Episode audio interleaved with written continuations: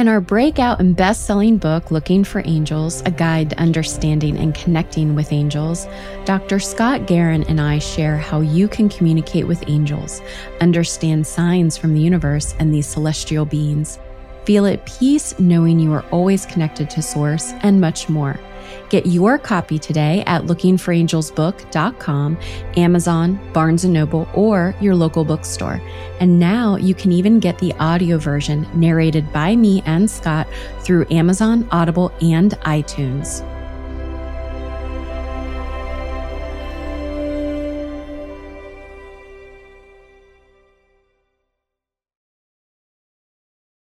You are listening to A Psychic Story a podcast that shares behind the scenes insights of people who lead supernatural lives among the ordinary. And I'm your host, Nichole Bigley. Join me every Wednesday as I dispel the myths behind magic and lore. Welcome to A Psychic Story.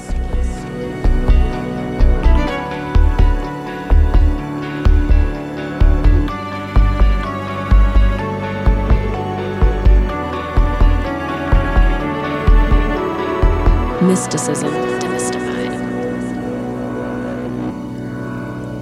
Hi, psychic listeners. For this episode of A Psychic Story, we have Cody Edner on. And Cody has been teaching meditation, energy healing, and intuitive awareness for more than 35 years. He is the founder of intuitivevision.net, the co-host of Energy Matters, which is a podcast, and he travels and teaches advanced training programs, workshops, and seminars. He was also the former director of the Berkeley Psychic Institute of Santa Rosa um, and Aesclepion. Am I saying that correctly? Wellness Center. All right. I'll let you say that part. But um, welcome to the show, Cody. Oh, thank you. Thank you for having me. It's very nice to be here. Yeah, so I um I binged a couple of your episodes or a few of your your episodes on your podcast show, but what we like to do around here is really get into the heart of each guest and their story and how they even got started on their spiritual journey. So let's dive in there and then we can get into energy matters as a whole. Okay, that sounds great.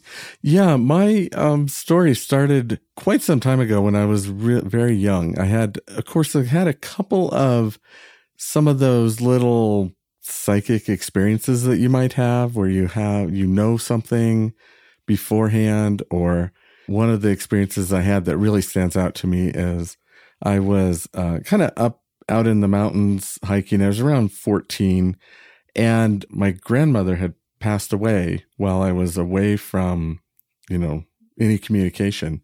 But I I felt it and I knew she had passed. And then when I got back to civilization, as it were, uh, you know, I was told I had a phone call and it was to tell me that my grandmother had passed. So I'd had a few of these experiences that were very real, but very unexplained in, in my younger years. And then it happened that when I was about, this was a, was the same year. I th- in fact, when my grandmother had passed, I think I was about 14 and I was up in Idaho with my aunt and it was my birthday and we were doing some shopping and she said, Hey, do you want to go to a psychic? Because we saw, we were in a bookstore and there was a palm reader kind of in the upstairs of the bookstore. And so I was like, sure. Cause she's like, I'll, I'll buy you a psychic reading for your uh, birthday.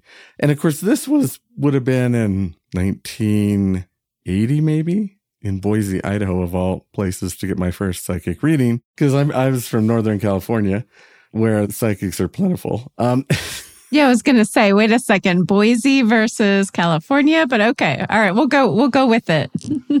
it was a little a little strange.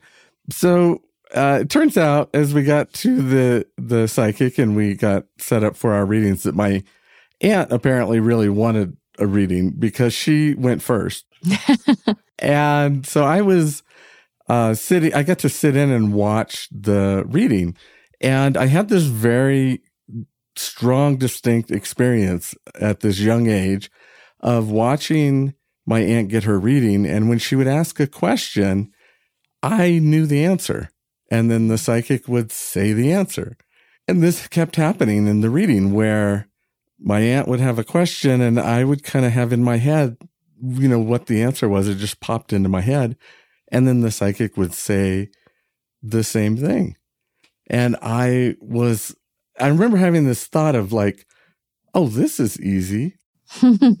because, you know, at 14, I didn't know what I could do in the world, but suddenly I had this experience where it came very easily to me to pick up information and just have it available. And that was really my first big experience uh, around this energy, a psychic energy. And of course, later, what I discovered, because I teach people how to read, is one of the ways, the best ways to teach them is have them sit in with a more advanced reader and match that person's energy. And they'll just start to have very similar experience to what I had. And then I remember I got my reading. I, I actually don't remember anything about what happened in my reading, but I found the tape about a decade after that and I listened to it. And when it got to the point, she gave a really good reading actually, but when it got to the point where she said, What questions do you have? And I said, Oh, how do I develop my psychic abilities? And that was my question at like 14 years old. And it was, it was kind of an interesting answer because she really didn't have an answer. She, she said, you know, a lot of things, but she really didn't know how she did what she did because it was kind of a gift to her. She just, mm-hmm. it, it woke up in her and she had it. So it really didn't answer my question. And, but that did start my search. And about four years later, or maybe three and a half, but I was, I think it was about 17 ish, maybe close to 18. I found the Berkeley Psychic Institute and they had my answer really because that's what they did. They taught people how to go within and meditate, work with psychic energy and tools and how to read auras. And so I started exploring that and learning at about, yeah, the age of 17, 18 and you know really haven't stopped since. It's kind of what I've been doing. So I'm curious. So your aunt took you to a psychic. Yes. And and then was your whole family like that? And the fact that you found an institute or a school that actually taught you that early on, especially back then, is very great obviously it's not the norm for most people. So tell me about your family and were they into this other than your aunt? And then how did that help maybe support you into your endeavors? Right. And true, my aunt was a little bit, I, when I tell this story, sometimes I'll say, you know, my crazy aunt, like everybody has that, a crazy aunt that will take them to do things. Uh, but no, actually, this was, you know, in the 70s, and my family actually was more leaning towards the metaphysical side of things. So my mother was taking astrology classes. We actually got a magazine called Psychic Life that was printed back then that uh, the Berkeley Psychic Institute actually published.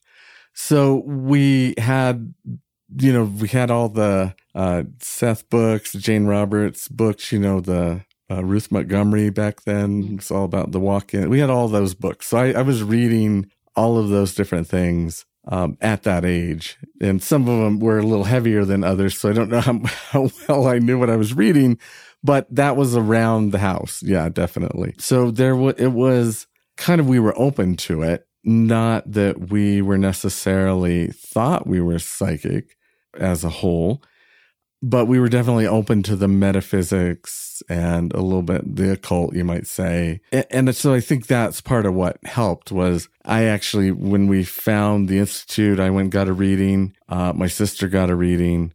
And then we both decided we wanted to take meditation classes.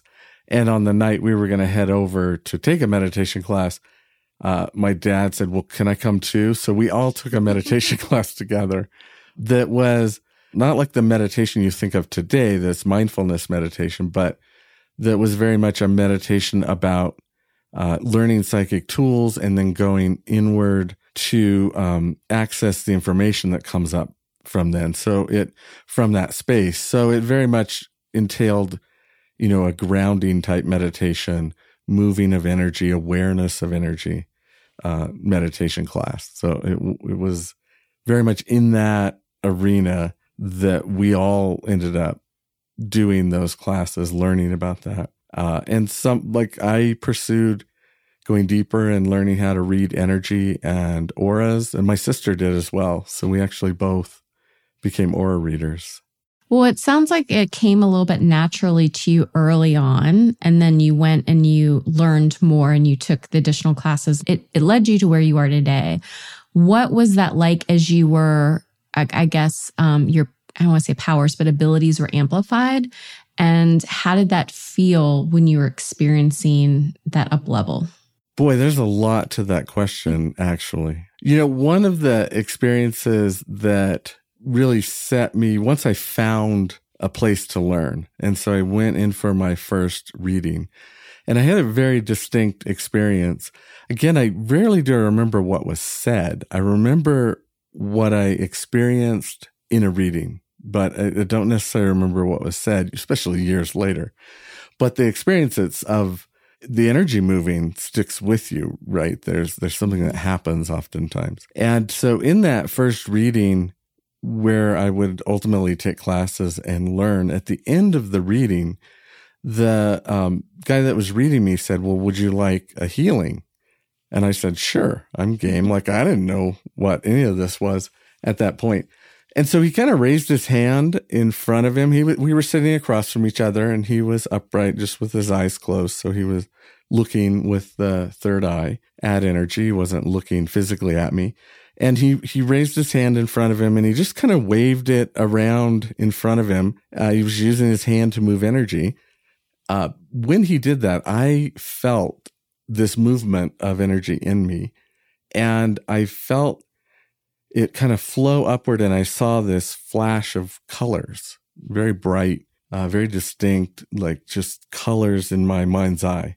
And I'd never really had that experience, at least not you know, that vivid. And so I remember having the thought, I need to learn how to do this. Like um, the minute that happened, like as that happened. And so very soon after I joined the next round of classes and started to learn how to do it. But oddly enough, in the, in my very first class where they teach you how to ground, I had that first experience of going inward and really becoming grounded. And the minute I felt that, like that was such a dramatic feeling and experience. And I had this thought in my head. Again, it's not like I thought these thoughts. This is what arose, right? And and so the minute I had that grounding experience, or as I was having it, there was this thought in my head that said, I have to learn how to teach this. And it's like each step I had this other voice that just reinforced that that was the path for me. I didn't expect that. And I I don't even know at that young age and, and when that happened, I gave it much weight other than it was just the, a louder thought in my head than my normal thoughts. It was mm-hmm. clearer, right? It was like this clear thought that really didn't have a question in it.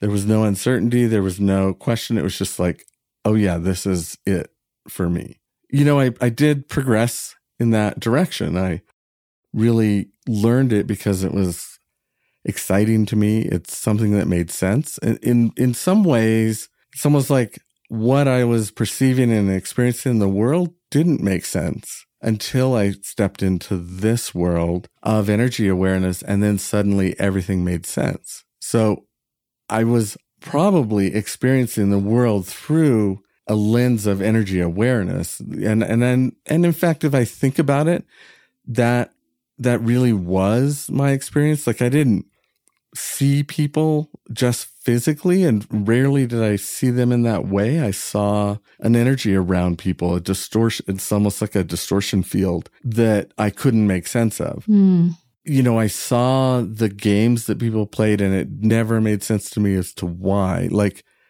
that's not like, like they seemed uh, not that important but then when I started to see energy and see behind kind of the games of life, you know, day to day life or interactions, then things made sense, much more sense to me. So there was an aspect of where by being there in that setting of, of energy awareness, so in a school that I got my answer, you could say, like the world started to make sense to me. So it did make sense that I pursued that and you know not and that's not for everybody right Every, people experience the world in different ways and they have to find the way that it makes sense to them and that they can relate to it Um, and there's a million different ways, certainly, as, that we could discover and paths we could follow.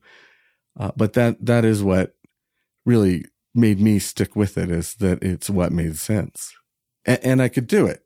Like I, it mm-hmm. came to me easily. Yeah, what you're saying is, as you were talking, I was picturing it's almost like a lot of us come into this world and we forget. We forget where we were before. We forget for all good reasons, like we're supposed to, right? Because we're supposed to relearn it. We're supposed to pull in those memories, and then that brings us on our, on our soul journey.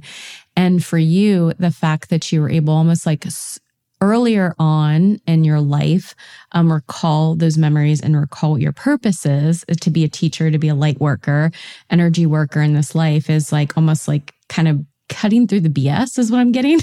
Cutting through the bs to get you faster on your path to help others i guess is what i was getting from that.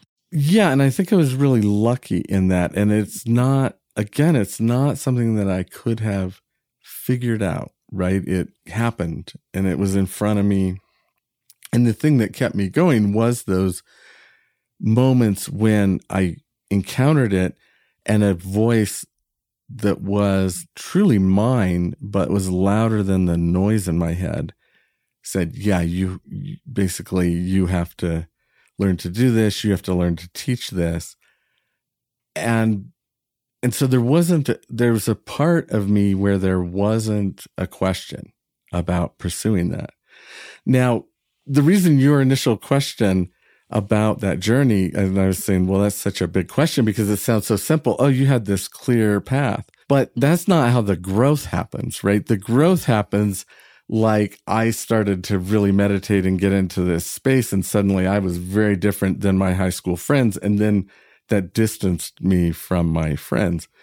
And then they didn't understand me, you know, and then I pursued going through this process, but in opening up to spiritual awareness and those practices, you have to confront all the stuff that comes up that was negative or painful or the shadow, you might say. And so to start down that path at age 19 uh, was difficult. There were some very difficult moments.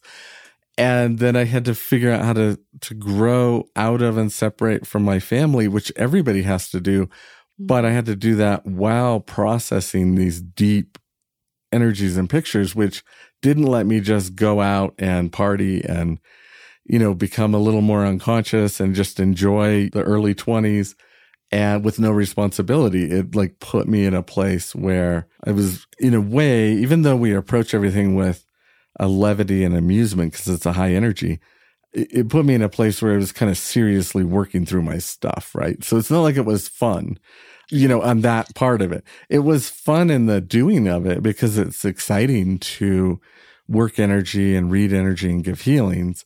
But it was also the struggle that everybody has in going through a spiritual awakening type path where are these moments of growth where you're having to look at the negative stuff and push through, or you're having to come to terms with certain things and get through it.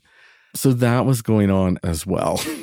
well, and that's a huge part of the listening audience is wherever you are in your spiritual path and journey. And when you're hearing this, um, everyone's going through a little bit of just that, what you just said, which is it's not easy. It's not as fun as one may think. It's still exciting, like you said. But then what advice would you have for people that wherever they are in that process or in that journey, can they, I guess, reground themselves and feel like that they're not so alone? What do you teach um, your students? Yeah, well, one of the ways that we teach students is in a group. So we don't necessarily teach people individually for that very reason. So you're part of a community. So that is one of the things that helps get you through or make it a little bit easier is that you're with a cohort, so to speak, a, a, group of people that can uh, you can interact with and can understand what you're going through, and you can understand what they're going through.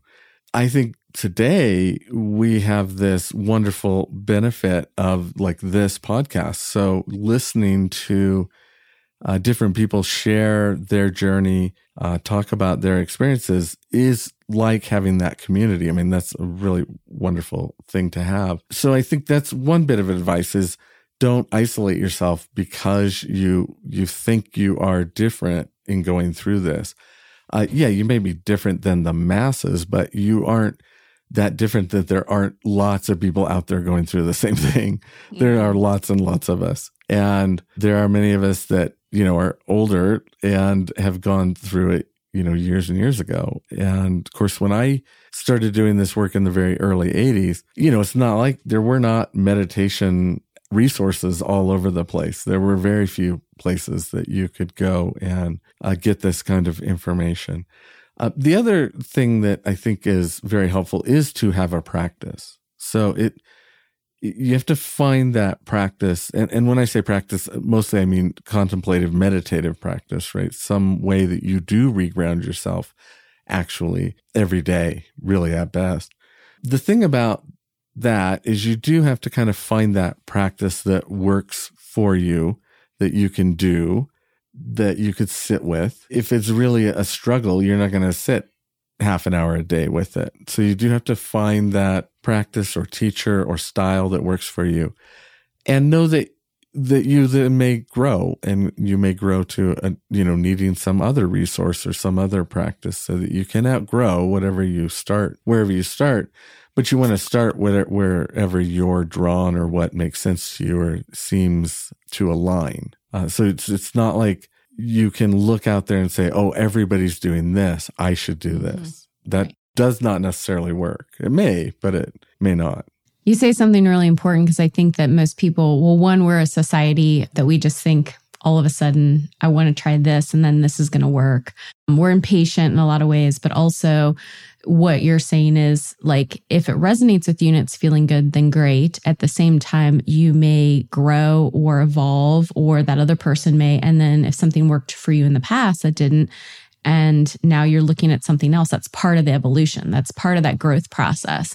And also, um, it's not a one size fits all, right? What are some myths and misconceptions? Like, so when you first started, and or like that they were then and they're now or that you're just now experiencing because that's the other thing. It's like you said this podcast yeah i started at a very early age like having psychic experiences having my family also supporting me. And a lot of those mis- misconceptions that were gosh 25 30 years ago are still now right? Looking into the spiritual or the soul journey is a religious thing. It is a conscious effort of being authentic to who myself, who my being is, who myself is. And I think a lot of times we try and define things as a society, which is why it's called a psychic story. I may, somebody may define me as psychic. I don't necessarily define myself as psychic. There's a, multiple ways I could unpack that or probably like put that in there. But that's why I wanted to name the podcast a psychic story because you could define yourself as something completely different. You might not be a psychic, right? Or what you think that definition is. So I think that's one of them. I also think the other thing is, is that people um, are scared or they, they think that a certain practice is necessarily evil. And so then my question is, what's evil. but yeah, so uh, that's kind of where some of my um, myths and misconceptions have been is just trying to say to people if you feel that your truth is to lean into your intuitive abilities or into your soul, into your whatever that truth is, it's not necessarily a scary thing and it shouldn't be defined by somebody else external to you. That should be what your truth is some of the people that I encounter pursuing this kind of information, it's they they may have in their mind this their truth because it's kind of a, a vogue thing maybe to to say it in that way. Uh, for many of us, it was trying to find our an answer, like right. Who am I, and how does this make sense, and how do I relate? Like, what do I do here?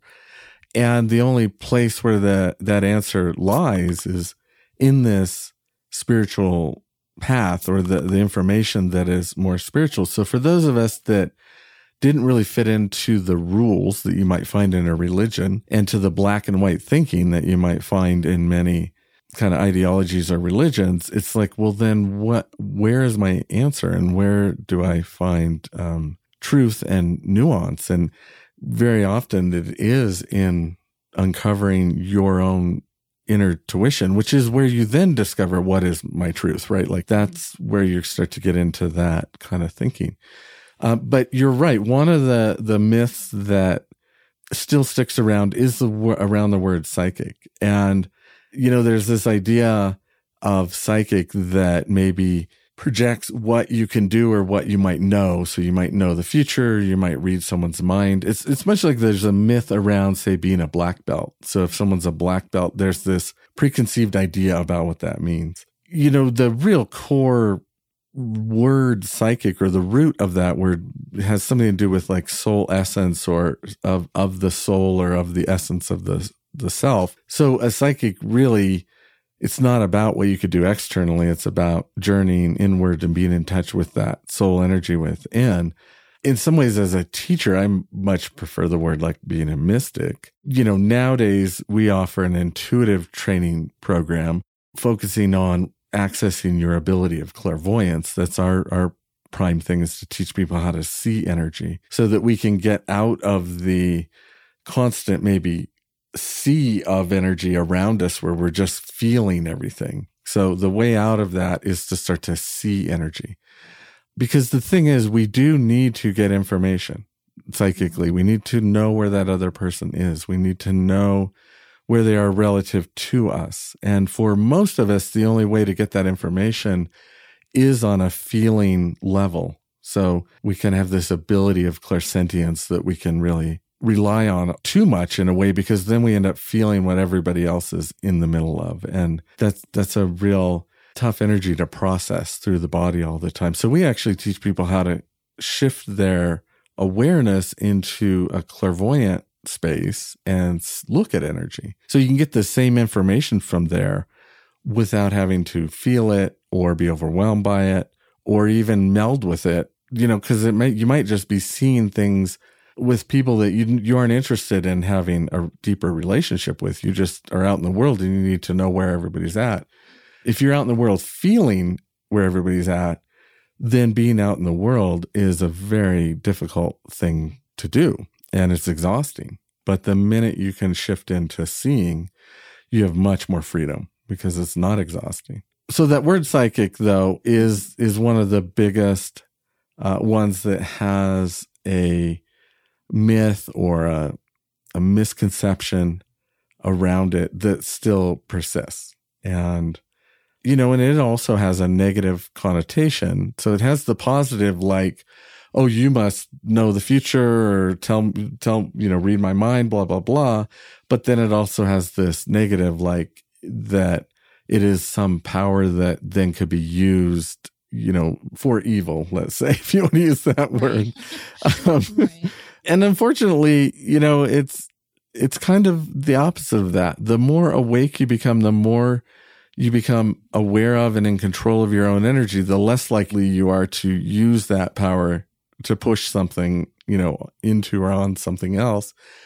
It's the people that are kind of activated at a psychic energy level, but don't know it that actually end up mm-hmm. causing disruption and, and damage in a way to those around them or in the world. So it's kind of a funny thing, you know, that we, we used to have this, um, idea or people would say, Oh, what you don't know won't hurt you. You know, what they don't know won't hurt them.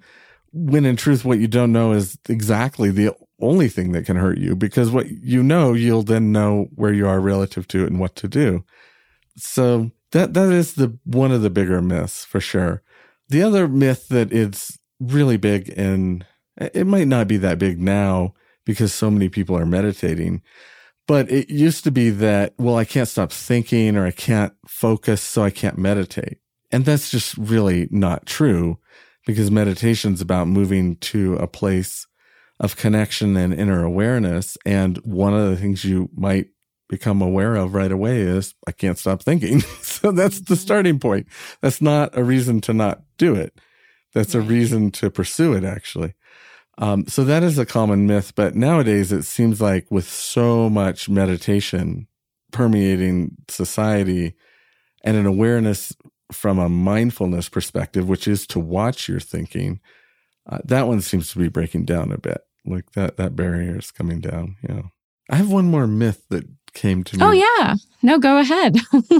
because the other one that strikes me, part of the problem with some of these myths is they're counterproductive to being on a spiritual path and going through the growth. So one is that to become spiritual, means that then you're more perfect or you should things should be more perfect. And so you may start on a spiritual path and if if you can do one of two things you can either kind of pursue perfection and start to put a great expectation on yourself which can be uh, very difficult. We already have enough expectations on ourselves usually uh, it's better to take them off than put more on because part of uh, getting in touch with the deeper part where your intuition arises from or where your deep soul or spirit energy is, is getting out of the expectations that have been put on us, especially by society, and listening to that deeper inner voice, which might have a different take on things and a different answer. So, this idea that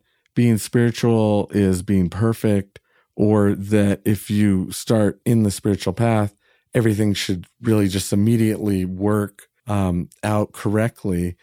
I think that myth really stops a lot of people, or or at least makes it to where they beat themselves up along the path, versus uh, recognizing that you know walking a spiritual path and starting to come into that place is in part about really taking a look at things and really becoming honest with oneself, which might mean letting go of more than it means, you know, adding into yourself something. So a lot of the beginning, and maybe for quite some time, is really letting go of old dysfunctions and structures and blocks.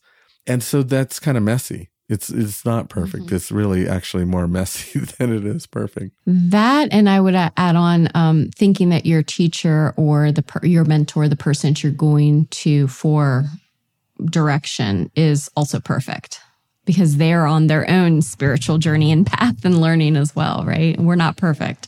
Right. Yeah, and there may be a part of that that aligns with if if there is this underlying concept that the spiritual it leads to perfect, or I'm becoming more perfect.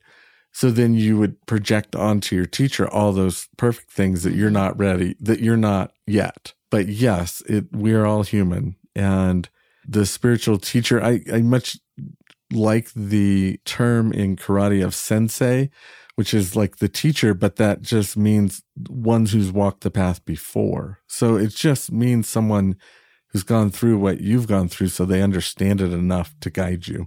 It doesn't mean they're perfect by any means. And certainly one of the reasons one might pursue teaching in this arena such as I have done is because that's that's the next way to learn more.